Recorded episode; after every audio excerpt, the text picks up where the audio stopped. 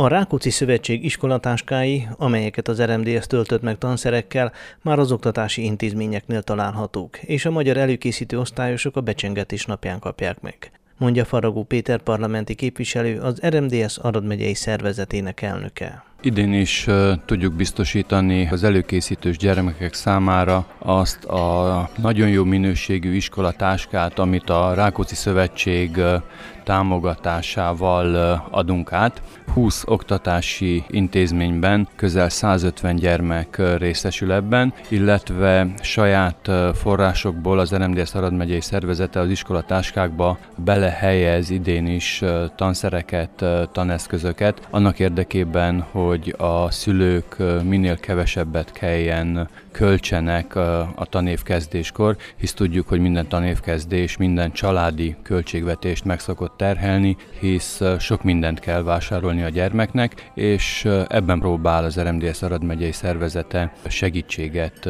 nyújtani ezen családok számára. Minden iskolatáska most már kint van az oktatási intézményeknél, és iskolakezdés napján, hétfőn, reggel átvehetőek lesznek. A Rákóczi Szövetség az iskolatáskák mellett 10 ezer forint egyszeri támogatást is ad azoknak a családoknak, amelyek úgy döntöttek, hogy gyermeküket magyar oktatási intézménybe íratják. Az Arattól távolabb eső vidéki magyar iskolákba szeptember 22-én viszik el a támogatást a Rákóczi Szövetség képviselői, míg az aradi és a környékbeli magyar előkészítő osztályosok szülei szeptember 23-án az aradi magyar napokon vehetik át a pénzt.